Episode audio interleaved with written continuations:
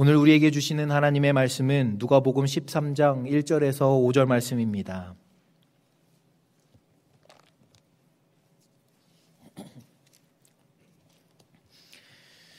누가복음 13장 1절에서 5절 말씀입니다.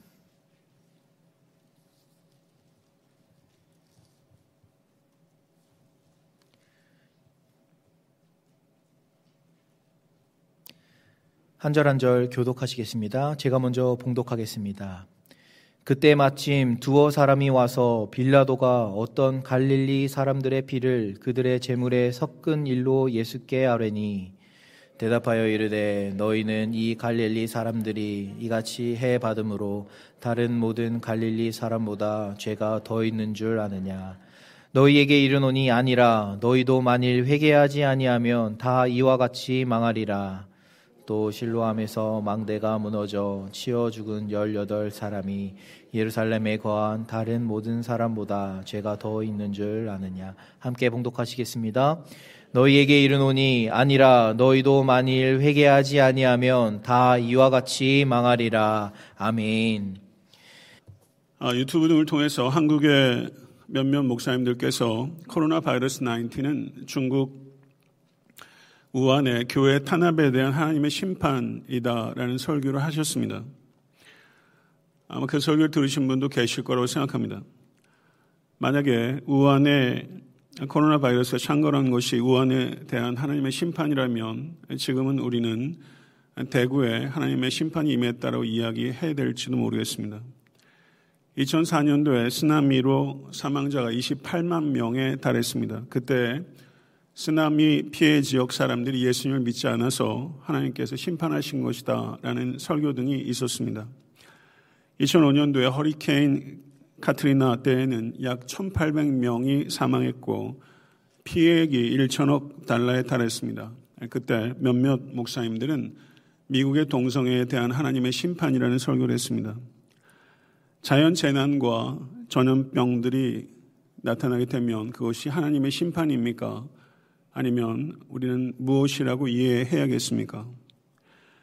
구약 성경을 보게 되면 자연 재해나 질병이 하나님의 심판이나 하나님의 구원의 도구로 사용하신 예들이 종종 있습니다. 잘 아시는 대로 출애굽기 7장부터 13장까지는 애굽에 10가지 재앙이 임했습니다. 민수기 16장은 모세에게 반역한 고라와 다단과 아비람의 임한 재앙을 기록합니다. 사무엘하 24장을 보게 되면 다윗의 인구 조사 때 임한 재앙이 기록되어 있습니다. 그런데 그러한 경우들을 주의 있게 살펴보게 되면 명확하게 하나님 자신이 혹은 선지자를 통해서 심판이 미리 예고되고 심판의 이유 등을 설명하고 있는 것을 볼 수 있습니다. 일례로 출애굽기 7장 3절에서 4절을 보면 이렇게 말씀합니다.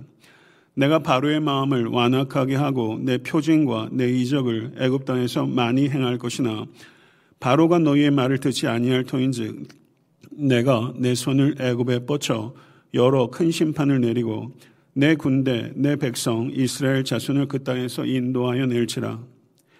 애굽에 임한 재앙들은 단순히 공포를 일으키고 증벌하려는 목적이 아니라 회개를 촉구하고 하나님께서 누구신지를 나타내시는 계시적 사건이었다는 것을 우리는 생각해야 할 것입니다. 하나님께서는 어떤 때에는 죄인들에게 곧바로 대응하심으로써 죄에 합당한 벌을 내리시기도 합니다. 그렇지만 그것은 매우 예외적인 경우입니다. 일반적으로 하나님께서는 죄인들을 지금 이곳에서 곧바로 다루지 아니하시고 심판 때에 최종적인 벌을 내리십니다. 만약에 죄에 대해서 하나님께서 즉각적으로 처리하신다면 그 누가 심판의 채찍을 면할 수 있겠습니까? 하나님께서는 자유의지에 의한 사랑을 원하시는 것이지 강압에 의한 굴종을 원하시는 하나님이 결코 아니십니다. 전혀 없이 급증하고 강력해지는 자연 재해와 각종 질병이 인간의 끝없는 탐욕으로 인한 환경 파괴가 영향이 있으므로 창조주 하나님의 심판이라고 신학적으로 말할 수 있습니다. 그렇지만 그로 인해서 생명을 잃거나 삶의 기반이 무너진 사람들이 하나님의 심판을 받아서 그렇게 된 것이라고 말하는 것은 전혀 다른 것입니다. 성경은 재난을 겪는 사람들이 그들의 죄 때문에 심판을 받는 것이다 라고 성급하게 단정하는 것을 결코 조장하지 않고 사실은 만류하고 있다는 것을 우리는 기억해야 할 것입니다. 이와 같은 신학적 문제, 신학적 난제에 대해서 우리 주님께서 어떻게 이야기하셨는지 누가복음 13장 말씀을 통해서 우리가 살펴보도록 하겠습니다. 1절을 보게 되면 학살로 인한 충격적인 죽음에 대한 사람들의 문제 제기가 기록되어 있습니다. 그때 마침 두어 사람이 와서 빌라도가 어떤 갈릴리 사람들의 피를 그들의 재물에 섞은 일로 예수께 아르니라고 말씀합니다. 빌라도는 이미 자신의 정책에 반대하는 유대인들을 여러 번 학살한 전과가 있습니다. 문제는 유대인들이 이와 같은 충격적인 빌라도의 학살을 두고서 일말의 긍휼의 마음도 없이 냉담하게 신학적 질문을 던졌다는 것입니다. 유대인들은 이와 같은 죽음이 죄의 결과라고 단정하고 있었던 것입니다. 요한복음 9장 2절을 보시게 되면 제자들은 날 때부터 소경된 자를 보고서 이 사람이 소경으로 난 것이 네 죄로 인함이오니까 자기 오니까 그 부모 오니까 라고 질문했습니다. 당시의 유대인들은 질병은 죄의 결과라고 생각했습니다. 그리고 많은 질병들 가운데 특별히 소경은 죄에 대한 하나님의 질병이라고 확신하고 있었습니다. 그래서 제자들은 소경됨은 당연히 죄의 결과인데 그것이 부모의 죄 때문이냐 아니면 소경 자신의 죄 때문이냐라고 물었던 것입니다.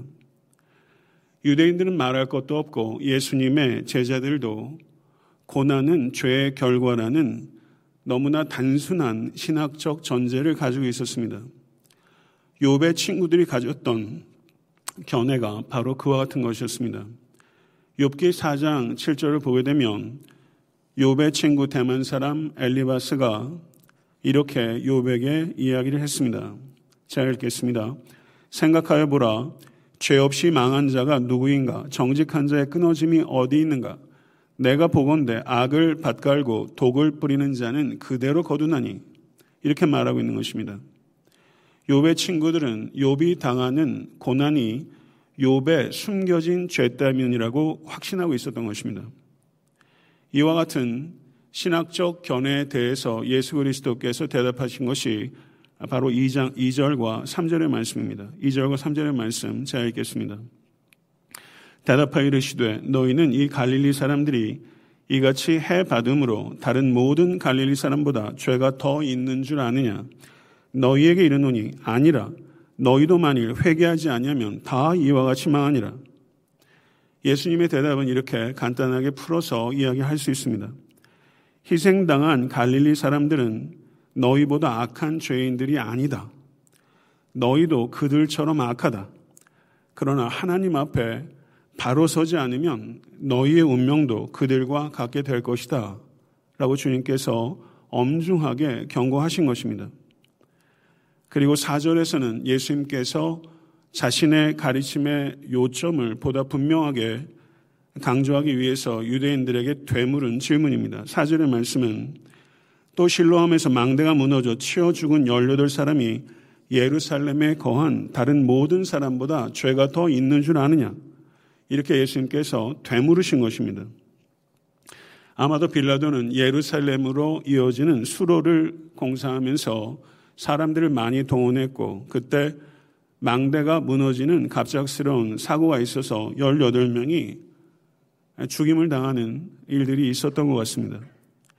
1절에 언급된 죽음은 빌라도의 학살로 인한 충격적인 죽음이라면 4절의 죽음은 빌라도의 동원으로 인한 무의미한 죽음이 기록되어 있는 것입니다. 이러한 충격적이고 무의미한 죽음을 맞이한 사람들의 가족들, 혹시 여러분 주변에도 이와 같은 죽음을 경험한 사람들이 있지 않습니까? 이와 같이 충격적이고 무의미한 죽음을 맞이한 사람들의 가족들은 어떻게 이와 같은 죽음들을 이해해야 하는 것입니까? 그리고 어떻게 그와 같은 죽음을 고통을 극복할 수 있는 것입니까? 또 우리는 어떻게 그와 같은 고통을 당하고 있는 사람을 도와야 하는 것입니까? 아마 이 가운데도 한국에 가족들 계신 분들이 많이 계시고 혹시 뭐 대구나 또 확진자들이 많이 나온 곳에 계신 가족들 계신 분들도 있을 것이라 생각합니다. 저는 이것이 경중의 차이는 있을지라도 우리 모두의 문제라고 생각합니다. 한 성도님의 어린 아들이 심장 수술을 하던 중에 갑작스럽게 죽임을 당하는 사고를 당했습니다.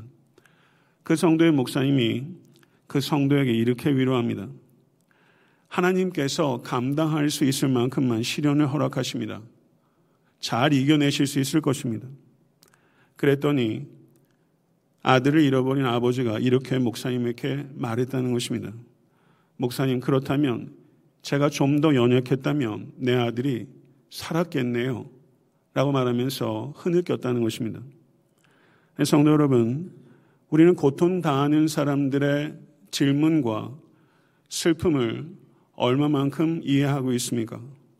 아니, 그들의 질문과 슬픔을 이해하려고 얼마나 실험하고 있습니까? 인간으로 살아간다는 것은 고통과 씨름한다는 것을 의미하는 것입니다. 혹시 타인의 고통에 우리가 무례하게 대하고 있지는 않습니까?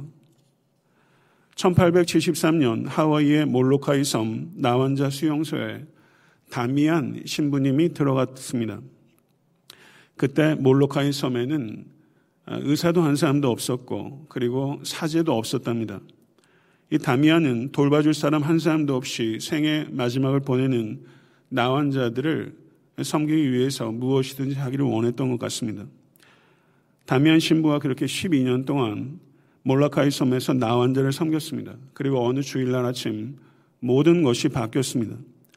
다미안 신부가 나환자 성도들 앞에서 자신의 신부복을 펼쳐 놓고서는 자기의 몸에 나타난 나병의 초기 징후들을 성도들에게 부어주었습니다.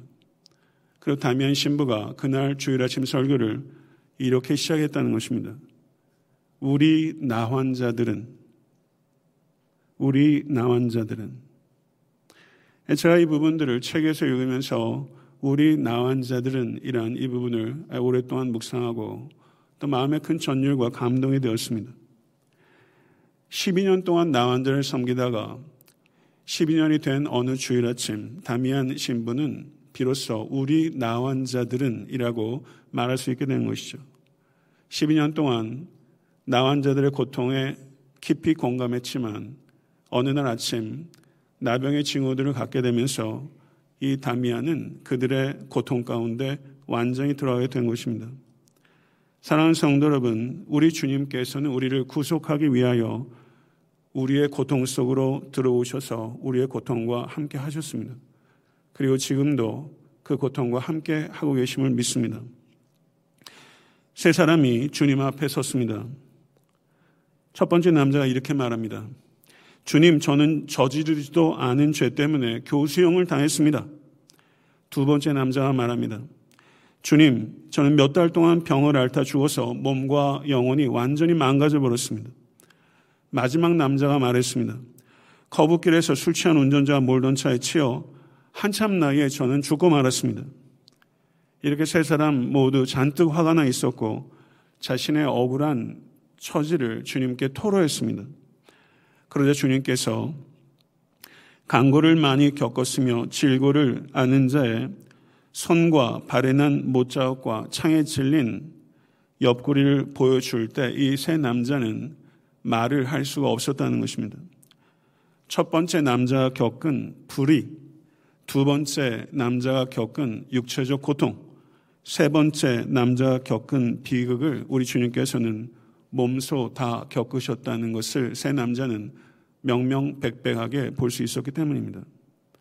사랑하는 성도 여러분, 우리 주님께서는 여러분과 제가 겪는 고통에 공감하시기 위해 씨름하실 필요가 없습니다. 주님께서는 그 모든 고통을 아시고 그 모든 고통 이상을 겪으셨기 때문입니다. 이것을 진실로 기억하시고 붙잡으시는 모든 권속되실 수 간절히 축원합니다. 우리는 무엇을 할 수 있을까요? 한 목회자가 있었습니다. 끔찍한 교통사고를 목격했습니다. 한 청년이 전복된 차에 끼어서 죽어가고 있었습니다. 목사님이 간절히 기도하기 시작합니다. 기도했지만 아무 일도 일어나지 않았습니다. 그냥 목사님이 절규합니다. 하나님 지금 이 시간 어디 계십니까? 하나님께서 마땅히 하셔야 할 일들을 하십시오. 라고 간절히 절규했습니다. 목사님은 자신의 목소리에 분노가 섞여 있다는 것을 느꼈습니다. 제발 무슨 말이라도 해보시라니까요. 라고 하나님께 따졌습니다. 그러는 순간 목사님은 그 청년이 이제 곧 숨을 거두게 될 것이라는 것을 알았습니다. 그래서 목사님은 하나님께 드리던 기도를 멈추고 청년을 와락 부둥 껴안고 간절하게 청년이 죽을 때까지 그 청년의 귀에 속삭이기 시작합니다. 형제님, 하나님께서 사랑하십니다. 하나님께서 사랑하십니다.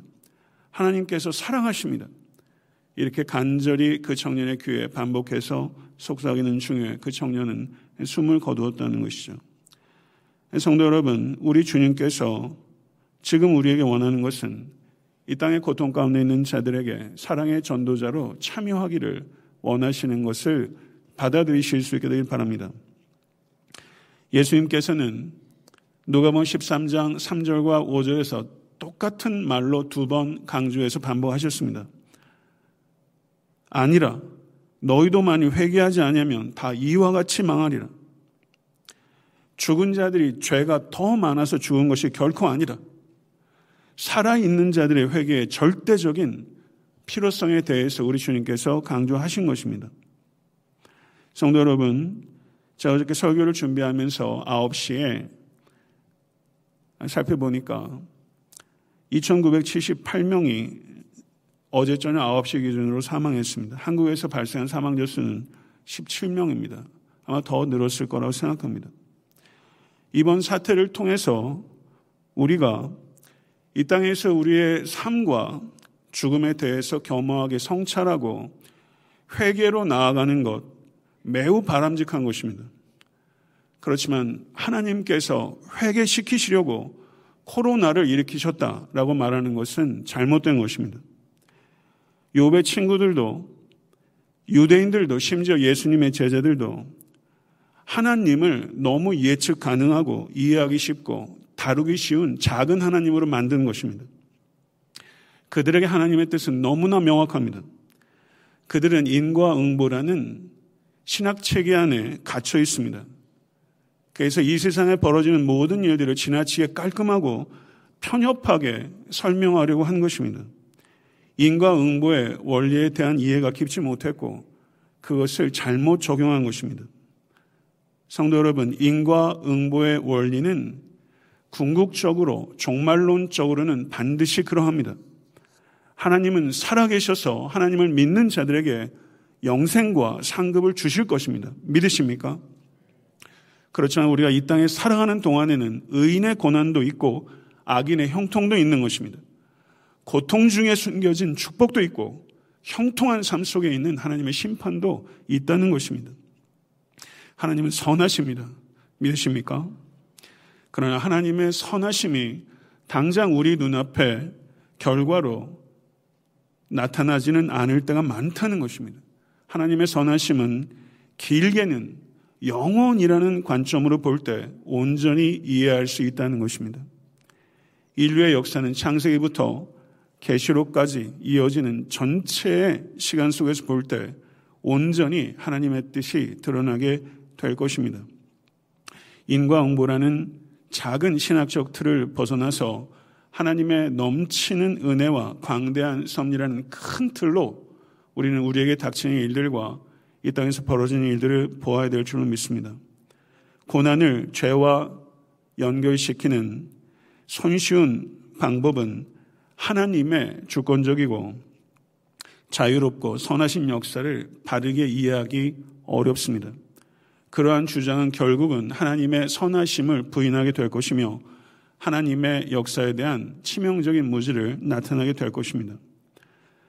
누가 보면 13장 6절부터 9절의 말씀은 전능하시며 믿으십니까? 사랑이시며 공의로우시며 살아계신 하나님, 그 하나님께서 왜 악을 이 땅에 허용하시는가에 대한 예수님의 대답이라고 할 수 있습니다. 누가복음 13장 6절에서 9절의 말씀을 우리 다 같이 한번 합동하겠습니다. 이에 비유로 말씀하시되 한 사람이 포도원에 무화과 나무를 심은 것이 있더니 와서 그 열매를 구하였으나 얻지 못한지라. 포도원 지기에게 이르되 내가 3년을 와서 이 무화과 나무에서 열매를 구하되 얻지 못하니 찍어버리라. 어찌 땅만 버리게 하겠느냐? 대답하여 이르되 주인이여 금년에도 그대로 두소서. 내가 두릅하고 걸음을 줄이니 이후에 만일 열매를 열매가 열면 좋거니와 그렇지 않으면 찍어버리소서 하였다 하시니라 이렇게 말씀하셨습니다. 성도 여러분 우리가 살고 있는 이 시대와 이 땅은 악과 그 악으로 인한 고통으로 가득합니다. 그렇지만 하나님께서 세상을 그렇게 창조하신 것이 결코 아닙니다. 인간의 죄로 말미암아 이 땅이 더럽혀졌기 때문입니다. 세상 안에 있는 많은 고통들이 인간의 죄, 우리의 죄로 말미암은 것입니다. 그러나 하나님께서는 회개할 기회를 주시기 위해서 인내하고 계신 것입니다. 우리 주님께서는 금년에도 그대로 두소서 내가 두릅하고 걸음을 줄이니 이후에 만일 열매가 열면 좋거니와 라고 말씀하시는 주님이십니다. 그러나 성도 여러분, 때가 되면 찍어버리소서 라고 할 때가 오게 된다는 것을 기억하실 수 있게 되기를 간절히 바랍니다. 로마서 2장 4절은 이렇게 말합니다. 혹 내가 하나님의 인자하심이 너를 인도하여 회개하게 하심을 알지 못하여 그의 인자하심과 용납하심과 길이 참으심이 풍성함을 멸시하느냐. 성도 여러분, 하나님의 심판이 악에 대해서 곧바로 나타나지 않는 이유는 하나님의 무능력의 증거가 아니라 하나님의 인내의 증거입니다. 한 청년이 공장에서 일을 하고 있었습니다. 그런데 이 청년의 성격이 워낙 난폭해서 화가 한 번 나면 자제를 못하고 완전히 실성을 해서 아무 물건이나 사람에게 집어던지는 고약한 버릇이 있었습니다. 그래서 팀장이 큰형처럼 이 청년을 불러다가 타이릅니다. 자제력을 길러야 한다. 만약에 이런 일들이 공장에서 반복되게 되면 나도 더 이상은 어떻게 할 수가 없다. 그런데 그 청년이 안타깝게도 같은 실수를 반복했고 팀장은 무거운 마음으로 이 청년을 부장에 데리고 갈 수밖에 없었습니다. 부장은 팀장을 꾸짖습니다. 이 청년의 문제가 몇 주간이나 됐는데 왜 보고하지 않았느냐. 그리고 그 청년을 당장 해고하라. 이렇게 팀장을 압박했던 것입니다. 그러자 팀장이 부장에게 애원합니다. 이 청년을 위해서 한 번만 봐주십시오. 자신이 어떻게 해서든 이 청년을 가르쳐 고쳐놓겠으니 한 번만 기회를 주십시오. 라고 부장에게 말했던 것입니다. 그리고 청년은 한 번 더 기회를 가졌습니다. 그러나 그 청년은 며칠 뒤에 구내 식당에서 한 사람과 다투게 됐고 그때도 자기의 성질을 이기지 못해서 뜨거운 차를 그 사람의 얼굴에 부어버렸다는 것입니다. 그래 팀장도 더 이상 이 청년을 보호할 수 없게 됐습니다. 그 청년은 결국은 회사에서 해고되고 말았습니다. 그 청년에게 여러 번 기회가 있었고 마지막 기회도 주어졌지만 그 청년은 기회를 선용하지 못하고 회사에서 퇴출된 것입니다. 이 청년은 핑계 댈수 없습니다.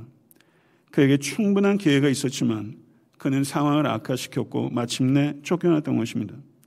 사랑하는 성도 여러분, 하나님의 인자하심과 용납하심과 오래 참으심의 풍성하심을 멸시하지 않는 우리 모두가 될 수 있기를 간절히 축원합니다. 만약에 멸시하게 되면 이 청년이 해고된 것처럼 우리도 쫓겨나게 될 것입니다. 말씀을 맺겠습니다. 자연재해나 질병으로 희생당하는 사람들이 하나님의 심판 때문에 그러한 것이다 라고 말하는 것은 성급하고 단편적이며 지혜롭지 못할 뿐만 아니라 무엇보다 비성경적인 주장입니다. 물론 예외적으로 하나님께서 죄인에게 즉각적인 징벌을 내리시는 자유로운 하나님이십니다. 그렇지만 신약은 말할 것도 없고 구약의 말씀도 재앙을 당하여 어려움 가운데 있는 사람들에게 하나님의 심판을 받는 것이다 말하는 것을 결코 성경은 조장하지 않고 성경은 만류하고 있다는 것을 기억하십시오. 우리는 고통당하는 사람에게 하나님의 심판을 받는 것이다 라고 말하는 무지와 무감각을 회개해야 합니다. 인과응보의 원리를 경솔하게 편협하게 적용하는 것이야말로 죄입니다.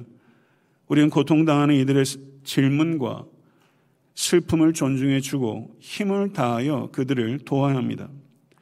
이 세상의 악을 허용하시는 것은 하나님의 무능력이 아니라 하나님께서 우리에게 회개할 기회를 주시는 하나님의 인내입니다. 고난이 찾아올 때, 그리고 바로 이 시간, 우리가 우리 자신을 성찰하고 자신의 죄, 우리의 죄, 나라 민족의 죄가 떠오른다면 회개하고 죄를 떠날 기회를 삼는 것은 바람직한 것입니다. 그럴 때 이 고난은 심판이 아니라 축복이 될 것입니다. 사랑하는 성도 여러분, 부디 모든 상황 속에서 두려움의 영에 사로잡히지 마시고 이럴 때일수록 더욱더 하늘의 영에 사로잡히시며 하나님만을 두려워하는 우리 모두가 될 수 있게 되기를 간절히 축원합니다. 우리는 모든 혐오를 배격하고 질병으로 인한 고통을 겪고 있는 이웃을 위해 뜨겁게 중보하며 희생적 사랑을 실천할 수 있는 계기로 승화시킬 수 있는 성도입니다. 이와 같은 코로나 사태에 대해서 과도한 대응도 피하고 경솔한 대응도 피하고 우리는 신중하게 대응하면서 이 위기를 믿음으로 극복해 나가게 될 것입니다. 이 시간들을 통해서 우리 개개인들과 애타한테 섬기는 교회 그리고 한국에 있는 모든 교회들이 신앙의 위축을 경험하는 것이 아니라 신앙의 도약을 경험하는 위대한 계기로 만들 수 있게 되기를 간절히 소원합니다. 우리 다 같이 시편 91편 1절에서 4절의 말씀을 우리가 믿음으로 1절에서 6절의 말씀을 다 같이 합독하도록 하겠습니다. 지존자의 은밀한 곳에 거주하며 전능자의 그늘 아래 사는 자여 나는 여호와를 향하여 말하기를 그는 나의 피난처요 나의 요새요 내가 의뢰하는 하나님이라 하리니 이는 그가 너를 새 사냥꾼의 올무에서와 심한 전염병에서 건지실 것이미로다. 그가 너를 그의 기치로 덮으시리니 내가 그의 날개 아래 피하리로다. 그의 진실함은 방패와 손방패가 되시나니 너는 밤에 찾아오는 공포와 낮에 날아오는 화살과 어두울 때 퍼지는 전염병과 밝을 때 닥쳐오는 재앙을 두려워하지 아니하리로다. 아멘. 우리가 믿는 하나님은 지존자이시며 전능자이십니다. 그분은 그의 기치로 우리를 덮으시며 그의 방패와 그의 손방패로 우리를 보호하십니다. 믿으십니까? 하나님께서는 모든 상황에서 우리를 지키시는 하나님, 그리고 코로나 바이러스로부터도 우리를 지키실 뿐만 아니라 이들 통해서 더욱더 겸손하고 성숙해 하시며 하나님께서 놀라운 변화와 축복의 계기로 삼아 주실 것을 확신합니다. 이 믿음을 가지고 더욱더 하나님께 경건한 예배를 드리며 골방에서 기도하는 일에 더욱더 힘쓰시는 우리 모두가 될 수 있게 되기를 주님을 간절히 축원합니다. 기도하겠습니다. 존귀하신 아버지 하나님, 세상에서 벌어지는 많은 혼란스러운 일들을 통해서 하나님의 뜻을 오용하고 또한 악용하는 일들을 그와 같은 죄들을 범치 않도록 하나님 앞에 겸손하고 늘 말씀과 기도 가운데 깨어있는 우리가 될 수 있기를 원합니다. 아버지 하나님 두렵습니다. 두려운 현실이 있습니다. 많은 이들이 병에 걸리고 또한 급속한 죽음을 경험합니다. 그렇지만 아버지 하나님 이 두려움들을 내어 던지고 오직 여호와 하나님만을 두려워하기로 결단합니다. 우리가 믿는 하나님은 하늘에 계신 하나님, 모든 이들보다 높으신 하나님, 모든 능력보다 높으신 전능의 하나님이심을 선포합니다. 그 하나님께서 우리를 지키시고 보호하심을 믿습니다. 아버지 이 시간 고통당하는 자들에 대한 무지와 무함각을 내려놓고 아버지 그들의 고통과 그들의 질문과 그들의 눈물을 이해하며 그리스도의 마음으로 그들의 고통 가운데 들어가 그들을 중보하고 그들을 도울 수 있는 구체적인 사랑과 희생적 실천을 할 수 있는 개인과 교회가 될 수 있기를 원합니다. 아버지 이때를 맞아 한국 교회가 위축되지 아니하고 아버지 주일날 예배드리지 못하는 많은 교회들이 있사오니 그 성도들의 눈물과 아픔을 주님께서 위로해 주시고 아버지 더욱더 예배를 사모하며 모이기를 힘쓰는 교회가 될 수 있도록 도와주시고 또한 이와 같은 일들을 통해서 이단의 아버지 하나님 악함을 드러내셨사오니 아버지 하나님 아버지 하나님 그 잘못된 거짓 교사들을 물리쳐 주시고 미혹된 영들이 주께로 돌아오는 역사가 나타날 수 있도록 주여 도와 주시옵소서. 아버지 온 나라가 아버지 하나님 큰 일을 당하여 당황 가운데 있사오니 아버지 하나님 우리나라와 민족을 주께서 불쌍히 여겨 주시고 이 일을 통해서 하나로 연합하는 계기가 될 수 있도록 주여 은총하러 가여 주시사 아버지 대한민국이 아버지 부끄러움을 당하지 않을도록 도와주시고 이와 같은 일들을 통해서 더욱더 성숙하고 자랑스러운 나라와 민족으로 도약할 수 있는 계기가 될 수 있도록 아버지 모든 위정자들과 의료 관계자들과 모든 공무원들 힘을 주시고 온 백성들이 하나가 되는 놀라운 반전의 역사가 나타날 수 있도록 주여 은총으로 하여 주시옵소서.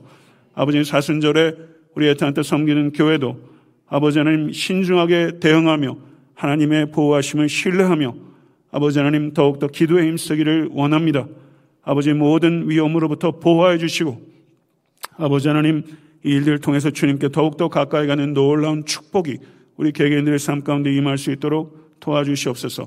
생업의 자리도 여러모로 어려움이 많을 텐데 주께서 위로하시고 잘 견딜 수 있도록 도와주시고 아버지 그 가운데 하나님과 더욱더 밀접한 사귐이 있는 은총을 허락하여 주시옵소서. 우리 주 예수 그리스도 이름으로 간절히 기도드리옵나이다. 아멘.